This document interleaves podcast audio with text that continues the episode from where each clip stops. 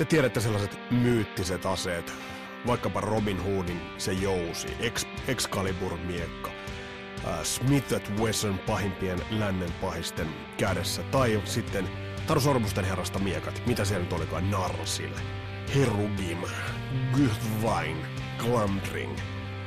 Nyt puhutaan samanlaisista myyttisistä myyttisistä aseista, keihäistä, kirveistä, kitaroista ja niiden sankareista. Tämä on Kasarilasten suuri kitarasankari special. Tässä on vieraana Insomniumin ja Omnium Gatherumin keihäsmies Markus Vanhala. Mun nimi on Vesa Wienberg ja tervetuloa matkaan mukaan.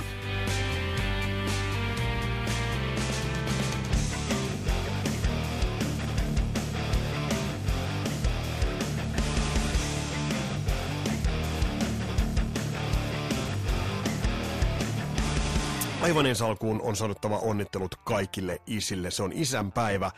Ja tää on sellainen meidän päivä, juhlitaan sitä. Minkä takia mulla on täällä taustalla Animalsia, tää ei ole mitään kasarimatskua.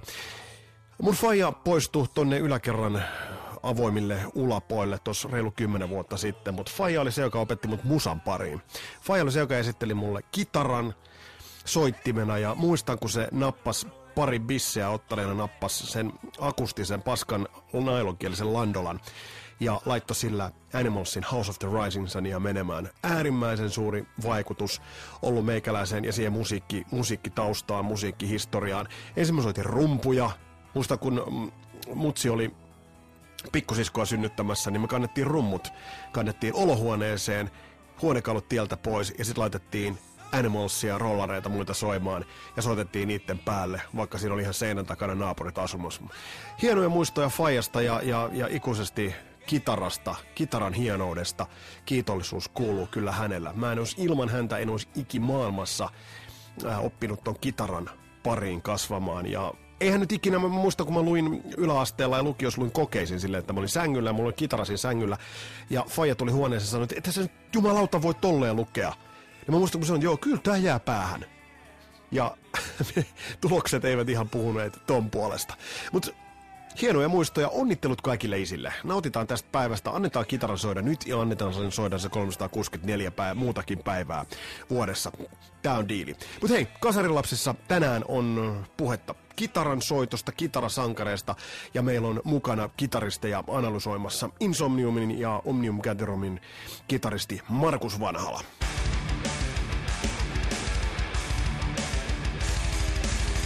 Insomniumin matka on ollut todella siisti. Bändi julkaisi hiljattain Hard Like a Grave-levyn ja, ja Markus Vanhalan toinen bändi Omnium Canterum niin ikään erittäin hyvässä vedossa. Ja nyt Insomniumilla alkamassa tuommoinen noin puolentoista vuoden, vuoden kiertue joka vie bändiä ympäri ämpäri maailmaa. Ja Markus Vanhalasta on tässä itse asiassa vuosien saatossa tullut myös melkoinen esikuva monelle kitaristille. YouTubesta löytyy tukuittain hienoja videoita ja versioita, kun nuoret soittajat ja vanhemmatkin soittajat ottavat noita Markuksen biisejä soitettavaksi. Ja, ja nyt on saatu mies studion vieraaksi. Pakko kysyä, että miltä tuntuu katsoa noita videoita? No mitä nyt harvoin katselee, niin kyllähän siellä ukkelet paljon paremmin meikäläisen taidetta vetää kuin minä itse. Että onhan se hämmentävä katsella, että siellä oikeasti fanitellaan. Oliko... Itsekin on semmoinen fanipoika kuitenkin edelleen ja aina ollut siltä pohjalta ponnistanut näihin musahommiin, että tarkoitus ei ole olla sankari, vaan tarkoitus on pikemminkin idolisoida menneitä omia sankareita. No hei, nyt, nyt, nyt, mennään, nyt, nyt aletaan idolisoida niitä menneitä omia sankareita. Ketä, ketä sulla oli sellaisia, että siinä vaiheessa kun aloit, aloit itse tarttua kitaraan, niin ketä oli ne sellaiset soittajat, tai keitä sellaisia oli, jota, jota itse silloin katsoit, että, että jumalauta, tuollaista olisi kiva tehdä? No ehkä tuo oma lähestyminen musiikki, sen jälkeen kun pääsi yliosta Mikko Alakatalon känkkäränkästä ja Popedan mörrimöykystä. Ei kaikki ole päässyt muuten yli vieläkään. Niinpä.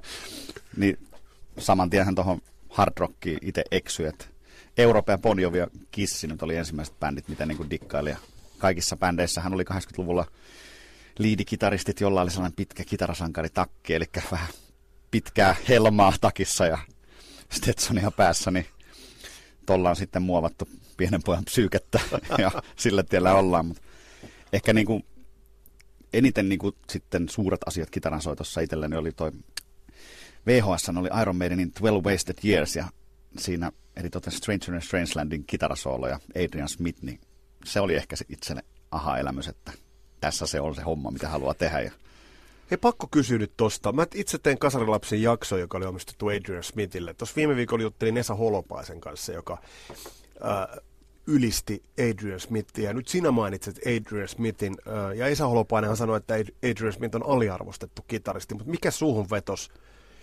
Adrian Smithin soitossa? Takatukka. se, se oli siihen aikaan mullettin tyylinen. Kyllä. Mutta ihan, ihan jos soittoa ajatellaan, niin, niin mikä sen tyylis on semmoinen? Mikä... No, se on äärimmäisen niin kuin lähestyttävää, että sillä on tosi melodinen tatsi. Ja se on silti tyylikäs lirppakitaristi, eli se osaa tiluttaa silloin, kun tarvitaan. Sillä on tosi hyvä melodian taju, sillä on käsittämättömän hyvä vibra. Ja... Eli se, miten pitää yhtä, yhtä nuottia esimerkiksi. Kyllä, se on, no itselle se on niin kitaran soitos huomattavasti tärkeämpää, että miten se yksi nuotti soi, kuin, kuinka, vaan kuinka tuhat nuottia soi lyhyessä ajassa, niin siitähän sä yleensä niin kuin hyvän kitaristin tunnistat saman tien, kun se ottaa yhden, yhden nuotin ja näet, että homma on hallussa. Niin pitää se tavallaan, miten pitää huolta siitä yhdestä nuotista. Niin, ja tavallaan miten elää sitä kitaraa ja antaa sille rakkautta ja tunnetta. Ja, mutta siitähän se lähtee enemmän kuin tekniikasta. Ei se kitaran soittaa mitään pelkkää tekniikan maailmaa pitäisi olla. Johon sun soitossa on kuitenkin äärimmäisen, äärimmäisen paljon melodiaa. Tuleeko se melodia juttu, tuleeko se noista esikuvista, jos nyt ajatellaan, ajatellaan vaikka nämä muut bändit, mitä mainitsit, on siinä Bonjovissa Rich Sambora, aika melodinen. Euroopan molemmat kitaristit, Kim Marsala ja John Norum, niin nehän on käsittämättömän hienoja. Hyviä kitaristeja. Joo, ja soolot on aina rakennettu silleen, että siinä on pystyt laulaa mukaan jonkun partia, sitten tulee joku tyylikäs lirppa siihen loppuun ja Eli, se on siinä. Mutta onko tämä se, mistä, mistä sulla on itselläsi lähtenyt toi melodia taju? Varmaan, joo. Aina digannut tuollaisista kitaristeista itse. No tämä oli sitä ehkä arkaista osastoa, jos ajatellaan nämä Bonjovit ja, ja Kissit ja muuta. Miten sit, siitä eteenpäin? Et, et miten sun oma diggailu, että jos ajatellaan, että noina vuosina sä itse otit sen kitaran käteen ja aloit sitten niinku katsoa, että miten se itsellä taipus, mutta mitä muita nimiä sulla on sitten sit tullut niinku myöhemmin? No ehkä, no toi aikakausi, toi jotenkin, silloin tapahtui niin paljon, niin lyhyessä ajassa löytyi tosi paljon, niin varmaan tärkeitä tekijöitä itselle oli niin Edward Van Halen tietenkin. Se oli tätä VHS-aikaa, mulla oli myös Live Without Net, Joo. oliko se 5150 aikainen. Kyllä. Niin sitä tuli katsottua joka päivä ja se 15 minuutin Edward Van Halenin kitarasoolo sillä, niin kun se veti jotkut bodyhousut jalassa. No just oli sanomassa, että siis sehän on muuten loistava video, mutta stylisti on pitänyt vapaa-päivää tolloin. Tai sitten se stylisti on ollut todella aktiivinen. Kyllähän EVHlla aina on ollut toi niinku suht vapaa pukeutuminen. Siellä ei sitten ollut sitä kitarasankaritakkeja, bootseja eikä Stetsonia ollenkaan, että se oli suoraan ääripäähän ja ukko oli vielä kuitenkin niinku Hollywoodista. Oli, oli. Ja mulletti muuten löytyi siihen aikaan. Kyllä, se Eli tässä tämä alkaa hahmottua tämä Adrian Smith ja EVH. Sitten seuraava mullettia ja mikä oli itselle äärimmäisen tärkeä levy, niin Ossi Osbornen toi Randy Rhodes Tribute Live.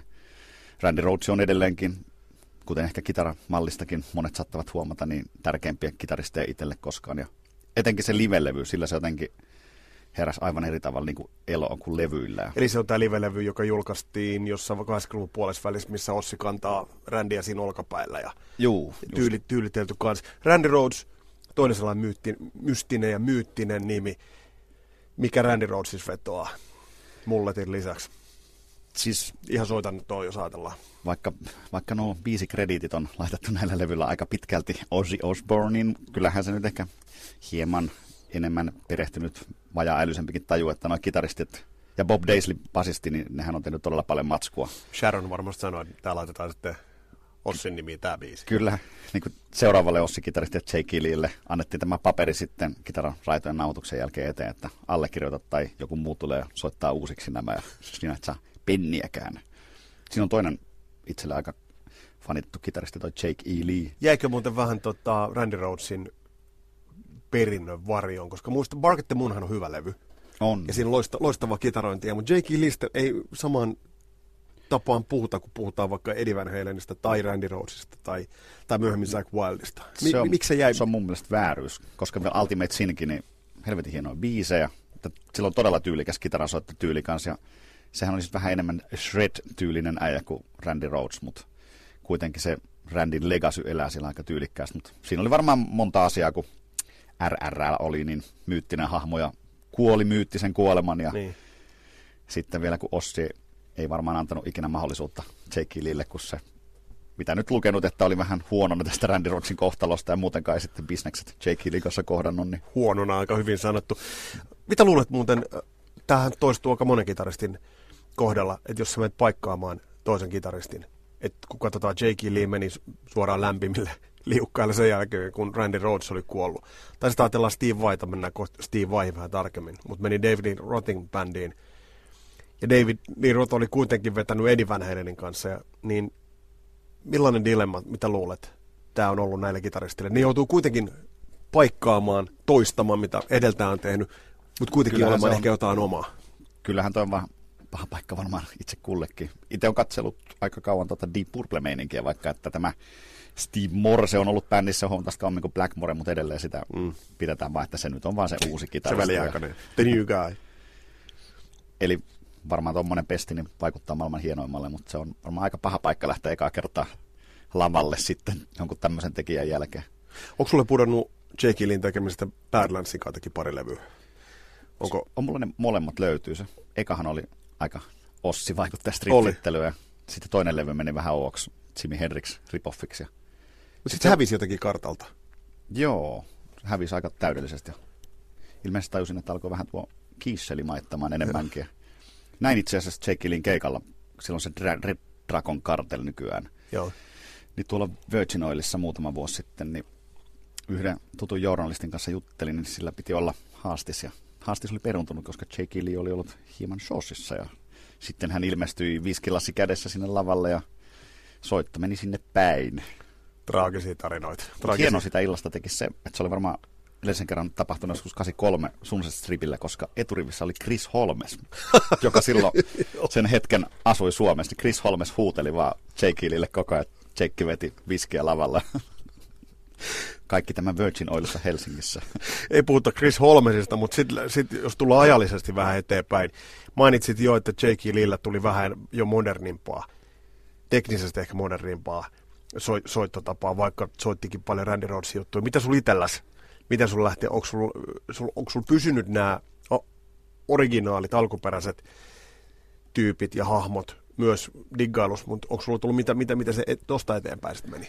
No, tuohon samaan aikaan niin tuli tietysti yksi äärimmäisen tärkeä ruotsalais-amerikkalais vaikutteinen henkilö nimeltä Yngve J. Malmsteen.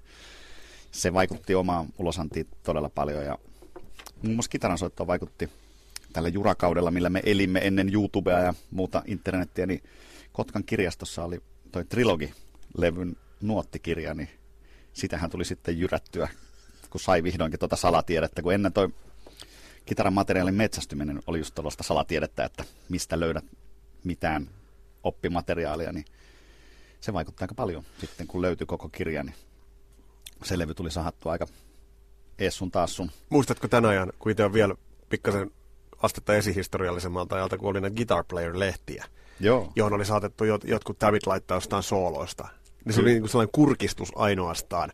Itse muistan jonkun Kaltin Sun King soolosta ripattu yksi pätkä, ja se sitten niin kuin siirrettiin johonkin omaan biisiin. Että se oli vähän, vähän toisenlaista niin kuin yytsimistä.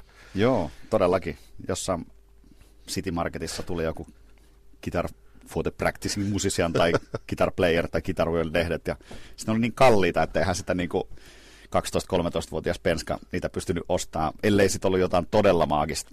Ja kerran vuodessa osti sieltä jonkun lehen ja muuten kävi sitten selailemaan ja yritti muistella tablat silleen silmillä, että päähän, että mitenhän tämä menikään. Aika ehjiä ihmisiä silti tästä, tästä meistä on ehkä kuitenkin tullut, mutta hei Yngviestä pari sanaa. Yngviellähän on aika helppo nauraa. Ja Yngvi on tehnyt itsestään aika helpon naurun kohteen. Tämä viimeisin sololevy, missä vetää muun muassa Smoke on the Water ja muuta, niin, niin en tiedä, mm. mikä, mistä siinä on kyse, mutta avaa vähän tuota yngvien, yngvien suuruutta. No uusista tekemisistä en tiedä yhtään mitään. Ei niistä kannata puhua, mennään niihin vanhoihin suoraan. Mutta ne vanhat levyt, Kasarin ja Ysärin puoleen väliin tehdyt levyt, ne on täynnä aivan mahtavia biisejä, mahtavaa soittoa ja sitten sitä tuollaista härskiyttä, mitä ei niinku oikein muut tee. Muut nauraa ynkään Ferrarille ja Rolexeille ja pöyhäkauluksille ja sitten sen asenteelle, mutta minusta se on vaan hienoa. Kyllähän rokki tarvii tuollaisia persoonia, että näin suomalaisena me ollaan niin tylsiä ja nöyriä, niin jos koko rockmaailma olisi täynnä tällaisia tylsiä suomalaisia, niin ei olisi ikinä tullut mistään yhtään mitään. Mitä muuten soitannollisesti? Jotenkin Yngvietä kuunnella sen, mikä Junnuna teki vaikutuksen, niin tuntui siltä, että, että se teki niin kuin sillä soitolla ihan mitä se halusi. Kyllä se on todella härski. Kun soolo alkaa, niin se hyökkää sen asian päälle ja sitten pelkästään hänen soundi. Se on aika... On, on Black, Blackmore ottanut, mutta No joo, Blackmorelta otettu soundi, mutta sitten jalostettu tuohon vähän rajumpaan soittotyyliin, niin itselle jos annettaisiin kitara, ynkän kitara ja sitten vanha marsu ja tilutappa tolla, niin veikkaan, että ei lähtisi ihan samalla tavalla kuin ynkällä, kun se ei anna varmaan paljonkaan anteeksi. Yksikelasella mikillä satalasissa tiskiä. Mutta tekihän Yngviä myös helvetin hyviä biisejä. Et ei ainoastaan niissä ollut ne hyvät soolot Joo, ja, ja tavallaan sellaiset turvoahdetut soolot, mutta olihan ne biisit erittäin hyviä. Melodisia. biisit oli erittäin hyviä, kaikki kitara-interludet akustisia osuuksia myöten, niin hänhän toi tommosen klassisen musiikin aika vahvasti sitten heavy.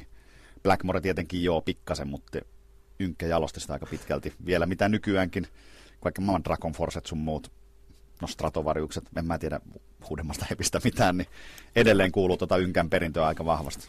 Mikä noista Ynkän levystä on semmoinen, mainitsit jo trilogin, mikä niistä itselleen siihen aikaan kov, putos kovin, koviten, kun hommas Jolin Turnerin laulajaksi. Ja tuli tätä pimppihevi-osastoa kunnolla. Odyssey-levy, joka, joka oli vaan se semmoinen Rising Forcella liikkeelle ja Hold On perään ja Heaven Tonight kolmanneksi, niin Siinä on aika kova biisi kolmikko. Se on itselle tosi tärkeä levy. No trilogi ja sitten Eclipse on ollut itsellä aina sitten, kun se siirtyi tuohon kunnon jenkkikikkeli heavy osastoon niin ei, taisi olla 90-luvun alussa, missä oli Jöran Erdman oli laulajana ja joo, Making Love, mitä Bedroom Eyes. kyllä. Loistava levy. Devil Driver, Toimii. mitä tuli sahattua kyllä ka- pikkupoikana. Toimii, toimii. Mutta Yngvie, ähm, kyllähän edelleen Yngvien perintö elää. No ei siis kaveri ole vielä edes kuollut. Löysin muuten hiljattain YouTubesta pätkän, mistä edellisessä Kasarilasten jaksossa sanoin, missä Yngvien Malmsteen soittaa Eddie Van Halenin Eruptionia hampaillaan. Aha. Ja kun nostaa kitaran silleen, että se kitaran selkämys näkee yleisölle, niin siinä on Ferrari-tarra. Juuri näin nämä hommat pitäisi hoitaa. No hei, mitä muita? Tullaan vähän uudempaa aikaa, uudempaa aikaa sitten, mutta mennään edelleen sitä sun timelinea. Että jos ajatellaan, että Ynkkä tuli tuossa 89-luvun taitteessa, sitten on, on, ollaan kahlattu Eddie Van Halenit ja muut. Van Halenista muuten sen verran, mikä, mikä sulla siinä puhuttelee? Sen, jos ei puhuta nyt mulletista eikä siitä stylististä, niin, niin mikä se soittotavassa puhuttelee? Hän on äärimmäisen erikoinen kitaristi. Todella outo juttu soittelee. Se ei, se ei ole niinkään sellaista asteikkokeskeistä tai melodiakeskeistä, vaan se tekee todella kummia juttuja kitaralla, mitä kukaan ei ole edelleenkään varmaan oikein pystynyt replikoimaan. Että se aika pitkälti varmaan puhuttelee siinä. Onko sillä vähän semmoinen, mä oon joskus miettinyt, onko se oma tyyli vai onko Eddie Van Halen, alkoiko jossain vaiheessa vähän toistaa itseään? Että siellä vähän liikaa toistuu joku tietty pattern sen sooloissa. Ehkä joo. Niillä David Lee Roth-levyillä niillä ukkeli kehitteli oman tyylinsä. Ja... Mutta kyllä se sitten Heikarin aikana ehkä, en sano, että se alkoi toistaa itseään, se muuttui ehkä vähän kaupallisemmaksi se sen soitto. Soundi tuli vähän semmoinen Amerikan radiompi ja Mutta oli se aika turskainen soundi, aika hyvä soundi. Olihan se, on se 5150 soundi, niin mä oon monesti miettinyt, että, että kyllähän, kyllähän varmaan David Lee Roth sitä silloin kuunteli, että jumalauta, että ne kehtas mennä tohon suuntaan. niinpä. Mulla on itsellänikin toi EVH 5150 vahvistin, niin se ei soundaa yhtään Van Halenille meikäläisen käsittelyssä. Ei niin kuin millään, vaikka kuinka ruu, ruuvaisi. Jossain vaiheessa epäilikin, että ei se voi olla niin kuin vetänyt tällä vahvistin, mutta sitten taas kattelin YouTubesta jonkun pätkän, missä se tykittää sillä oma, omalla signature-kitaralla ja tuolla samalla vahvistimella kuin mulla on, niin kyllä se nyt sitten EVHlle kuulostaa. Ja eikö sillä ole kuitenkin niin kuin helvetin lyhyet sormet ja kielet saatanan korkealla? Joo, Näin on käsittänyt, että se on ja se tämmöinen. sen oma signature-kitara, siinähän on tosi lyhyt kaula, se on vähän lyhyt skaalaisempi. Itse Aa. testasin sitä, niin se oli, sillä sai aika erikoisia sointoja otettua tällaisella Ah, kapo. Tota, tota, nakkisormilla. tota vaan tiennytkö. Hei, no pakko hypätä sitten yhteen hahmoon. Pakko hypätä Steve Vai. Steve Vai. Mitä sanot? Mä oon ehkä eniten digannut Steve Vaista levyllä, joka valittiin kitaraplayerin yhdeksi huonommaksi kitaralevyksi, mitä mä en kanssa ymmärrä. Whitesnakein Slip of the Tongue. Ah, Kun siinä Steve Vai oli niinku, soitti bändin jäsenenä. Sama mm. mitä se teki David Lee Rothin Mm. bändissä, niin dikkaan niistä ehkä eniten. tässä puhuttiin ihan samaa, mä tästä puhuttiin Whitesnakeista erään Teemu Aallon kanssa. No. Ja, ja te, Tuttu napinpääntäjä. Teukkahan, Teukkahan kehu kovasti nimenomaan tätä, tätä Slip of the Tongue-levyä. Ei puhuta siitä nyt Whitesnakeina, tehdäänkö tällainen diili. Mutta jos puhutaan ihan, ihan Steve Vain soitosta tuolla levyllä, niin, niin mikä, mikä sitten taas Steve Vaista on sulle sellainen juttu tai elementti hänen soitossa, joka, josta tykkäät? Se on ehkä semmoinen voodoo-ylipappi kitaralle, että se tekee kitaralla mitä se haluaa. Mä en ole tavallaan ikinä digannut Steve Vain soundista. Se on enemmän tota Ipanets-miesten osastoa. Ja... Eikö se vähän sellainen muo, siis jos nyt sanon vähän niin kuin, siinä ei luomua. Se ei ole hirveän luomu ja se on aika ohut. Joo. Mutta siis hänen soittohan on siis äärimmäisen tarkkaa ja hienoa ja Passion and Warfare-levy on sitä dikkasin aikana tosi paljon. Mutta Steve ei ole ikinä itselle ollut mikään semmoinen niin kovin juttu. Mi- mi- onko se soundikysymys vai onko se, mistä luulet, että, tai niin kuin jos nyt mietit, että miksi Steve vai ei. Kyllä niin kuin kaiken järjen mukaan soittajana kuitenkin voisi olla sellainen, mistä se on varmaan vähän... äijä voisi tykätä. Ja kyllä tykkään kiinni. Niin, niin mutta, et, mutta se ei nouse sinne niin kuin... Se ei ole ihan tässä niin kuin... Chris Holmesin ja John Normin. Liikatasolla kyllä. Ynkkä menee ohi. Se on varmaan just toi... Meneekö muuten ynkkä siis? Et ynkkä menee sulla niin kuin kuitenkin. Jos, ja pidetään nyt tässä niin kuitenkin, tämä on kasarilaista podcast-osastoa. Tässä sellainen fanipoika-osasto saa olla täysin mukana. Ja on täysin ok rankata paremmuusjärjestyksiin, koska niin tehtiin Metsäkulman Metsäkulman Kyllä. huudeilla ja Hakalakoulun pihallakin tehtiin. Kuka Kukkulan kuningas. Kuka Kukkulan kuningas, mutta mut, tehdään se määritelmä ihan lopuksi vielä, mutta et, et, sulla Yngvien menee soittajana, menee esimerkiksi niin kuin Steve Vain. Mä oon itse ehkä digannut aina enemmän tuollaisesta elämänmakuisesta soitosta. Niin kuin, oma soittokaan ei ole mitään niin kuin, aivotekniikan tarkkaa, kirurgisen tarkkaa, että sama kuin Steve Lukather vaikka, äärimmäisen hieno kitaristi ja hyvin tarkka kitaristi, mutta dikkaan siitä, että kun se pistää menemään, niin se ei ole sellaista niin korjailtua. Ja siellä on pikkasen rövelöä ja itse dikkaa sitä sellaista pikku rocki-etkestä. Niin Steve Vailla varmaan on ehkä pikkasen liian kirurgista se soitto ollut omaan korvaan. Niin siitä on puuttunut se, mitä nyt tuossa just sanoit, että puuttunut se roso, ehkä niin. katu tai mikä ei se, mikään rokkiäijä ole. No ei joo, joo, ehkä kirurgi. Kyllä. Enemmänkin kirurgi. Mitä sitten siitä eteenpäin, pikkasen jos katsoo myöhempiä vuosia, nyt puhutaan, kaikki nimet on aika, Lukaterin mainitsit, tiedätkö, mitäs Joe Satriani? Satrianista dikkasin ehkä tuolla levy aikana enemmän kuin Vaista, koska Satrianilla oli tavallaan niin kuin soololevyllä tosi hyviä biisejä. Joo. Se oli enemmän tota melodia-ukkoa. Että kun Surfing the Alien ja The Extremist-levyt, niin niitä on kyllä tullut sahattua omassa opiskelussa kanssa hyvin paljon. Mitäs tällainen, meitä, tällainen mikä teki itselle vaikutuksen, teki 80-luvulla Vinnie Moore? Onko tuttu? On tuttu, mutta se ei ehkä itse dikkasin enemmän Toni McAlpinesta. No, sama koulukunta. Ne on itse asiassa aika, aika se oli hitosti sama, taisi olla soitella ristiin toista se levy. Tämä taisi olla, oliko tämä tämmöinen länsirannikon koulukunta? Se oli sitä Shrapnel Records-osastoa, mikä julkaisi paljon näitä kitarasankareita. Ja, ja se, sieltä tuli niin kuin tietyn tyylistä pilittäjää, tuli, tuli kyllä yhteen aikaan, mutta, mutta joo, no nämä on nyt mainittu. Toni McAlpinen itse asiassa se Maximum Security-levy, niin se on aivan helvetin kova. Se oli vähän sellaista ynkkä-meininkiä, vielä vähän ehkä teknisemmällä otteella. Ja eikö aika paljon instrumentteja? Sehän on täysin instrumentaalikama, eikö ole? Joo, se on ihan instrumentaalilevyä. Se ukko ei jotenkin ikinä oikein löytänyt itseään mihinkä bändiin. Paitsi nythän se soittaa Steve Vai bändissä komppikitaraa ah. ja kiipparia. Kiva. No, mutta kiipparistina oli Vinnie levyllä ja kykenee kyllä ihan, ihan täysin sellaiseen, sellaiseen soittotapaan, mitä joltain Stratavarjuksen levyt sitten on otettu aika suoraan ja ehkä pari muunkin tällaisen voimametallibändin tuonne katalogiin. Joo, nimenomaan ehkä just kun sanot tolleen, niin joku tolkki on varmaan aika paljon sieltä blokkaillut. Muun muassa sieltä. Hei, mitä muut, ote. mitä muut sitten kitaristit, jos tällä ihan ottaa nyt sitten niin kuin periaatteessa sellaisia poimintoja sieltä täältä maailmalta, ehkä Suomestakin, niin, niin kitaristeja? Semmoinen kitaristi, mikä ei ikinä oikein hirveästi nimeä tehnyt, paitsi tuottajana muun muassa soitti semmoisella biisillä kuin My Heart Will Go On ja studiomuusikkoinen, mutta Dan Huff ja Giant-bändi. Se oli sitä kunnon 89-luvun taitteen niin kuin kikkeli Amerikan rockia. Ja jolla oli loistava biisi, joku I'll see you in your dreams tonight tai joku tällainen biisi. Joo, se on se hitein biisi. Joo. Se bändi ei ikinä niin kuin, iskenyt ihan niin isolle, että se tuli varmaan vähän myöhässä 80-luvulta, mutta kitaristina aivan käsittämättömän kova. Että siinä yhdistyy niin toi Euroopan-osasto ja Steve Lukather. Ja... Joo. Mitä sitten tuolta bändirinnan, jos ihan tuossa kun puhuttiin kitaristeista, niin esimerkiksi Esa Holopainen sanoi meidänin kitarista, Dave ja Adrian Smithistä, että tavallaan ovat jääneet, koska ovat bändissä ja ovat niin bändin jäseniä, ovat jääneet vähän niin kuin varjoon ja aliarvostetuiksi. Onko muita tällaisia? Tulee mieleen, nyt heittää Stetsonista vaikka joku Phil Collen Def Leppardista. Löytyykö tuolla no, niin sellaisia? No Def Leppard on itselle ollut aina todella tärkeä. niitä tuli hakattu jo ennen oikeata kitaraa, niin tennismailalla kuunneltua niitä biisejä salaa huoneessa ja tykiteltyä. Phil Collen on äärimmäisen kova kitaristi. Mikä, mikä hänestä, hänestä tekee muukin kuin, kuin vatsalihakset? No Jacksonin kitara. Niin.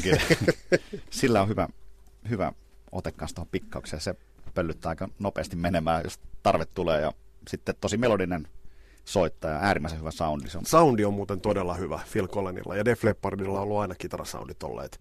Just ensimmäistä kertaa ikinä näin Def Leppardin livenä tänä kesänä Crashpopissa Belgiassa ja sitten Rockfestissa, niin sitä ihmettelin edelleen, että soundaa aivan törkeän hyvälle koko bändi, mutta eritoten Phil Collinin liidisoundi, niin joutui etsimään, että mikä sillä on niin kuin masinana siellä, niin sama Marshall JMP1 etunen, mikä mulla on niin kuin kotikäytös tolleen niin kuin kotivahvistimena ja taas leuat loksatti silleen, että ei se nyt mulla tolta kuulosta. Mä olin katsomassa viime marraskuussa Manchester Areenalla, loppumyydyn Manchester Areenalla Def Leppardia kotiyleisön edessä. Ja keikka alkoi Women biisillä ja kun se kävelee öljytys yläkropassa, kävelee siihen eh, catwalkille siihen eteen ja aloittaa se Joo. Sen, sen intron, niin kyllä mun tälläkin hetkellä kylmät väreet tulee siitä, että olihan se aivan järjettömän se presenssi hänellä siinä soundissa. Kyllä. Et sinne takariviin saakka, niin jotenkin sä tunsit sen, sen soundin. Ja hieno yhdistelmä, kun siinä Vivian Campbell toisena kitaristina. Sopivan erilaiset stylit niilläkin hyvin täydentävät toisia. Toinen on enemmän se Les Paul rockimies ja toinen on Jacksonin shreddimies. Rockfestissa oli paita päällä muuten Phil Collinilla. Ai ai, varmaan... Grasspopissa ei, kun oli muutaman asteen lämpöisempää. Varmaan lenssu. varmaan len, lenssu päällä. Mutta eli bänd, bändeistä löytyy näitä niin kuin sellaisia vähän, jos ei nyt unohdettuja, mutta ehkä aliarvostettuja soittajia. Niin joo, sanoisin sitten Fingerin Rep Beach. Se on tavallaan, ei tehnyt soolouraa ikinä, mutta äärimmäisen kova kitaristi ja nythän se soittaa Whitesnakeissa. Mutta eihän Whitesnakissakaan pääse loistamaan, koska kitaristit vaihtuu aika kovaa tahtia sillä erään pääarkkitehdin sivulla. Entä, entä Whitesnake-kitaristit? Onhan David Coverdalellakin aika monen litania loistavia kitaristeja no, Blackerissa. Niin, se on tavallaan vähän sama kuin Ossilla. Itse digannut aina. Vaikka nyt Duke Aldrichkin, näitä uudempia, mitä sillä oli. No Red Beachio ja John Sykes. Eli Ukko on osannut aina poimia kyllä ihan kovat. Ja taito varmaan sekin. Tässä on nyt puhuttu aika paljon ulkomaan sepistä, mutta, mutta entä sitten kotimaan osasto? Ollaan nyt kuitenkin jossain vaiheessa mielessä jäljessä tultu, mutta ketä kotimaisia nimiä nostat kitaraosastolle esille? No, Roope Latvala tulisi Tonesta aika selväksi, että Suomessakin tuo homma lähtee orbitaalille ja sielläkin on tämä Randy Rhodes kitara tyyli, niin se on yksi syy itselle myös, miksi se on hommattu.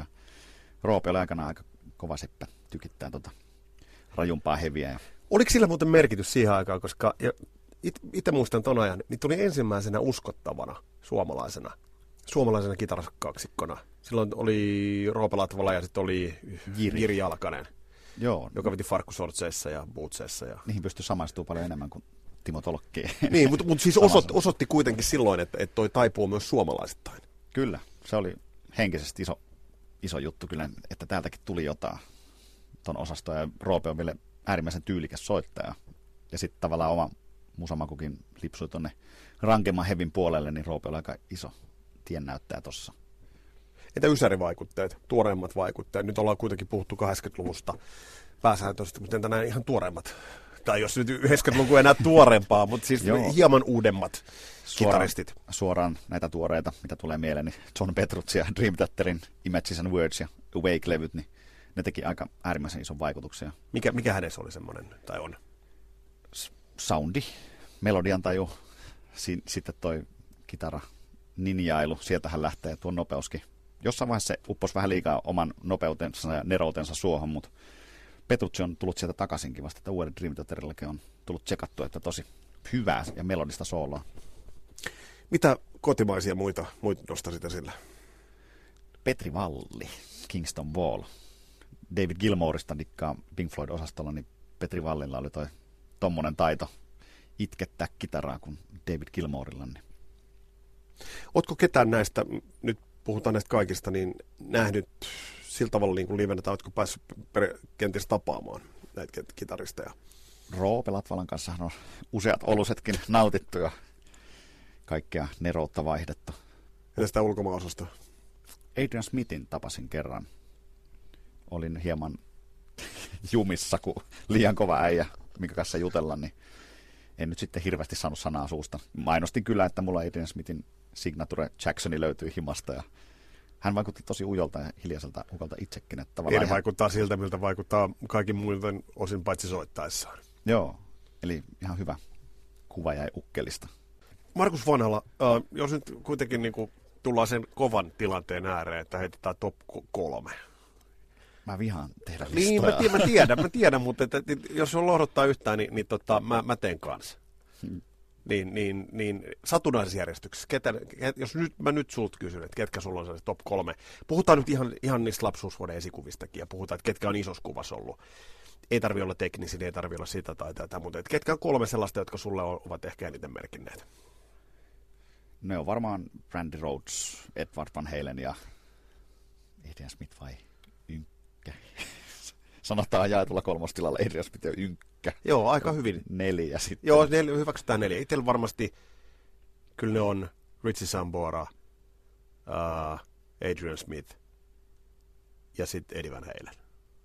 Aika samoissa. Saman koulukunnan jätkiä. Hyvä.